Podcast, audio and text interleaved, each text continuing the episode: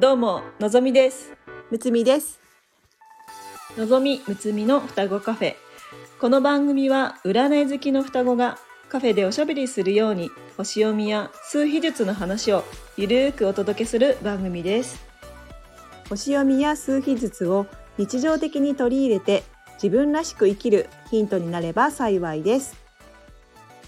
よろしくお願いします。では今日は、えー番組内で、あのお悩みレターを募集したいと思います。で、えっと星読みと数秘術の観点から、えー一言、えーアドバイスをさせていただきたいと思います。と番組内で、えー使わせていただくペンネーム、えーそしてお悩み事を書いていただき、えーその他、えー生年月日、えー生まれた時間生まれた場所、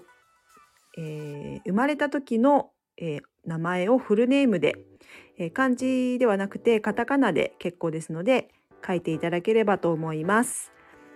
で中には生まれた時間ってわからない人もいると思うんですけども、えっと、わからないという方は、えーわかる範囲で書いていただけたらと思います。